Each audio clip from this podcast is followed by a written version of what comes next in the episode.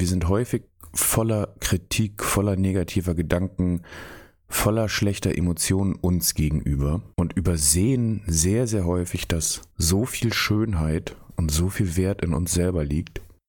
Und deswegen möchte ich dir das heute einfach mitgeben und hoffe, dass du damit ein bisschen mehr deine eigene innere Schönheit und deinen eigenen Wert entdeckst. Und damit herzlich willkommen zur vierten Folge von Reik, deinem Podcast für ein bewusstes Leben im Jetzt und mehr Frieden im eigenen Kopf. Ich würde sagen, fürs Intro ist für heute alles gesagt und wir legen gleich los. Ich wünsche dir ganz viel Spaß bei dieser Folge und vielleicht die ein oder andere Einsicht oder neue Ansicht.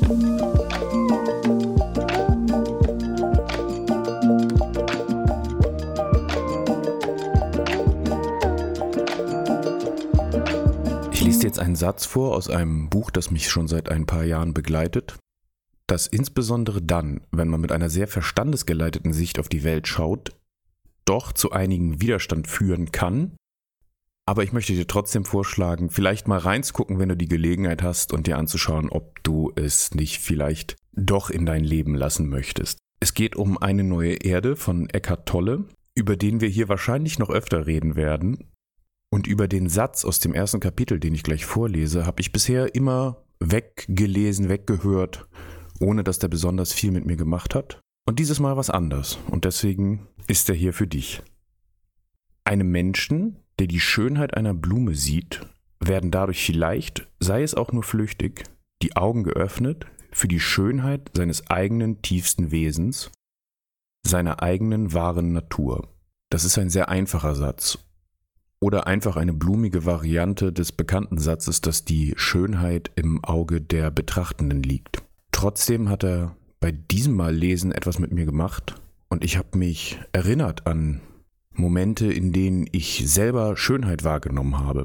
Für mich sind diese Beispiele mit den Blumen immer etwas schwierig. Ich habe zwar eine gute Beziehung zur Natur und kann die Schönheit in der Natur entdecken, gerade wenn ich so ganz draußen bin im Wald oder vielleicht beim Camping über einer einzelnen Blume zu meditieren und da die Schönheit drin zu sehen, finde ich ein bisschen schwieriger, aber das kann ja auch eine sehr individuelle Erfahrung sein. Momente, in denen mir Schönheit bewusst wird und ich ganz in der Schönheit aufgehen kann, sind für mich individuell immer mit dem Sternenhimmel verbunden. Also zumindest sind mir solche Szenen wieder eingefallen. Da gibt es ein paar ganz besondere Momente in meinem Leben. Ich glaube, der schönste war mal nachts auf Amrum auf einer Düne mit meiner Frau zusammen auf dem Rücken liegend und in den klaren Sternenhimmel gucken. Da draußen auf dieser Insel gibt es kaum fremdes Licht. Man hat einen fantastischen Blick für Verhältnisse in Deutschland auf den Sternenhimmel und es war überwältigend. Die Luft warm, der Sand noch warm. Also die Nacht sehr lau und klar und über uns breitet sich das fantastische, riesengroße, unendliche Universum aus und das, was ich dabei fühlen kann, das, was diese ganze Situation bedeutet und das, was es wirklich ausmacht, ist halt genau der Punkt an solchen Situationen, der sich nicht in Worte ausdrücken lässt. Also ich kann jetzt ganz viel beschreiben, wie dieser Moment war, aber das, was, was mich da wirklich bewegt und ergriffen hat, dafür reichen Worte halt nicht. Da gibt es keine Worte für, das hat damit zu tun, dass das nicht auf der Verstandesebene funktioniert und Worte ein sehr, sehr gutes Werkzeug, aber ein Werkzeug des Verstands sind und deswegen kriegt man so etwas leider kaum ausgedrückt.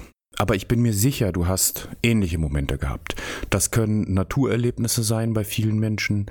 Das kann passieren, wenn man vor Kunstobjekten steht, die einen, einen sehr tief bewegen. Wir Menschen können Schönheit in allem entdecken. Und jetzt kommt das, was für mich neu dazugekommen ist, was mir vorher nicht aufgefallen ist.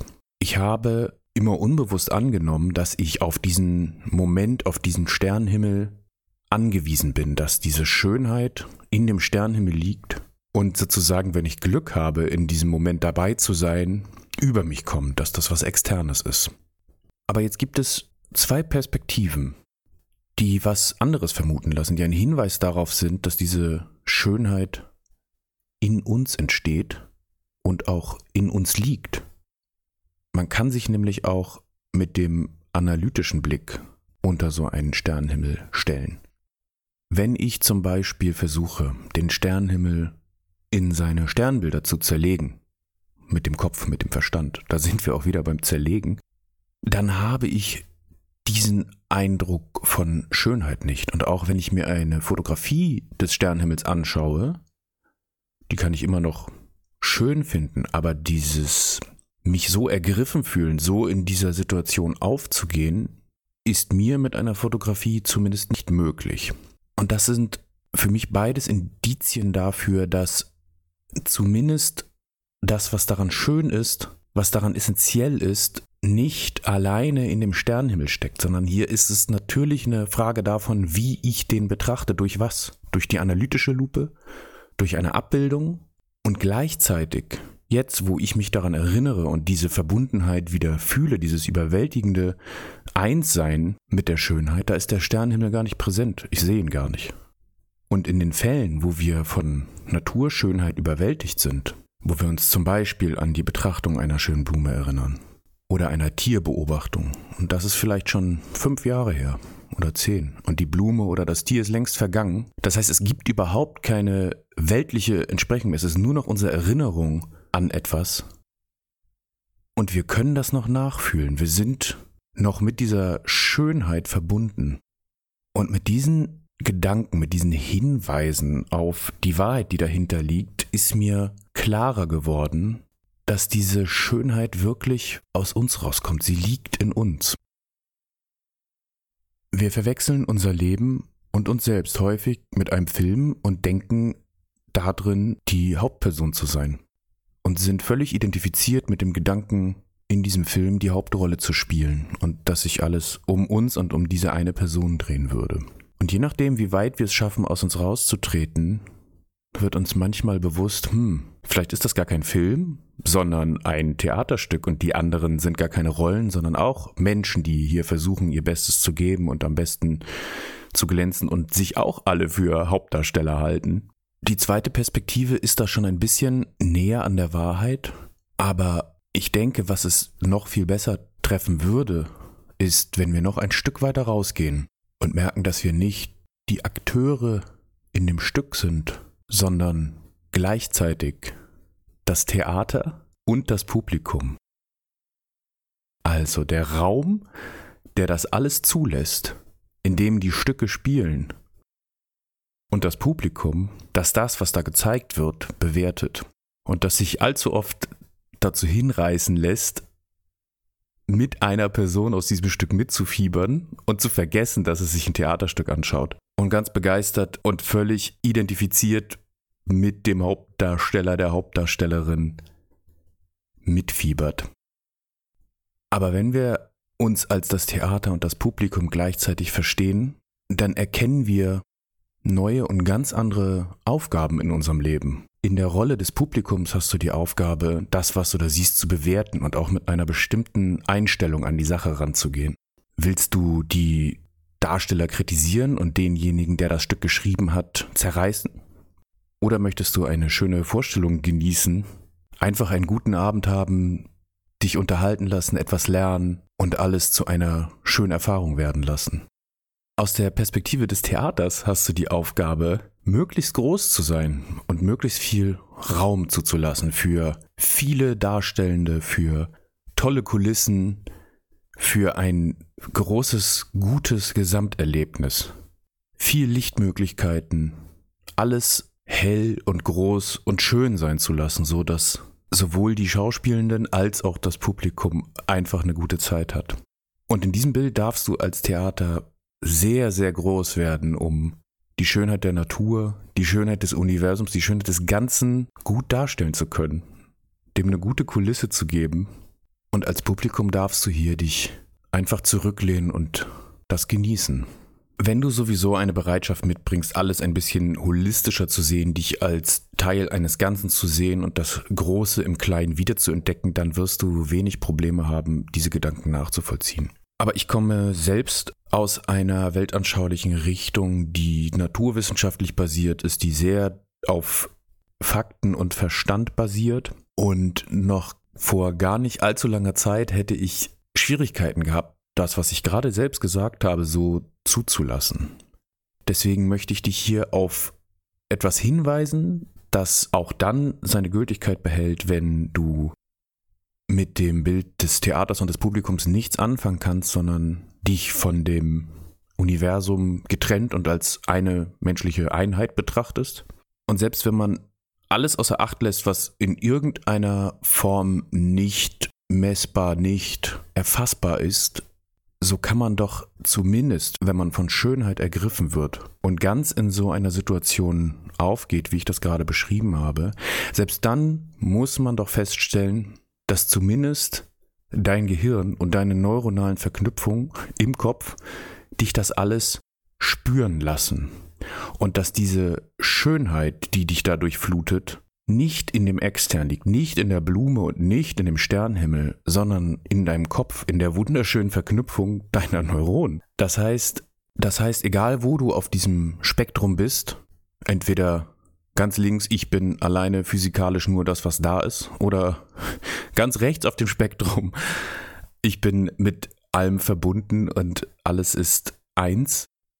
Egal, wo du dich hier befindest, glaube ich, kannst du sehen, dass die Schönheit ein Teil von dir ist, dass du selber maßgeblich dazu beiträgst, dass die Welt überhaupt schön sein kann. Es liegt in dir, es liegt in uns allen. Das kommt nicht von draußen. Ohne uns, ohne wahrnehmende Bewusstsein gäbe es die nicht. Wir gehören dazu. Es ist ein Paar. Der Sternenhimmel, die Blume, das Kunstwerk, das uns anregt und wir, die mit dieser großen Empfindung darauf reagieren, lassen das zur Wahrheit werden und lassen diese Schönheit zu.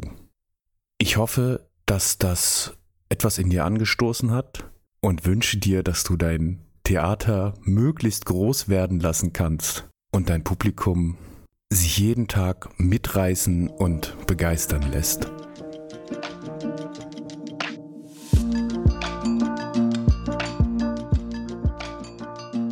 Damit sind wir am Ende von der vierten Folge und ich hoffe, ich konnte dich heute davon überzeugen, dass die Schönheit in dir liegt.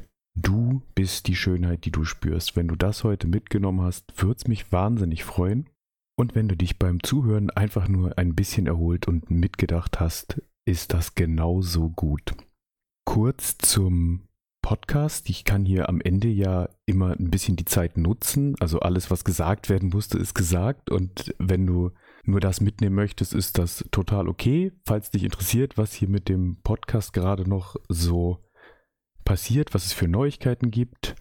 Also das werde ich wohl immer hier am Ende lassen. Da ist das ganz gut aufgehoben. Und was ich zur letzten Folge noch nachreichen möchte, du hast sicherlich gemerkt, es hat nicht funktioniert, das Bild in der Spotify-Folgenbeschreibung zu hinterlassen. Also es ist da zwar vermerkt, aber Spotify scheint das nicht zu interpretieren. Ich werde versuchen, den Podcast nach und nach auf anderen Plattformen auch zu veröffentlichen. Und es kann sein, dass es da dann auftaucht aktuell, so wie es jetzt gerade aussieht, wenn die Folge rauskommt, ist es nur möglich, das Bild dann auf dem Instagram-Kanal zu sehen, der aber ja verlinkt ist, was ja funktioniert. Du hast jetzt bestimmt gemerkt, dass die Podcast-Folgen keine feste Länge haben. Das möchte ich auch so lassen, weil ich teilweise sehr intuitiv einfach darüber rede und das sage, was auch irgendwie gerade so aus mir raus muss.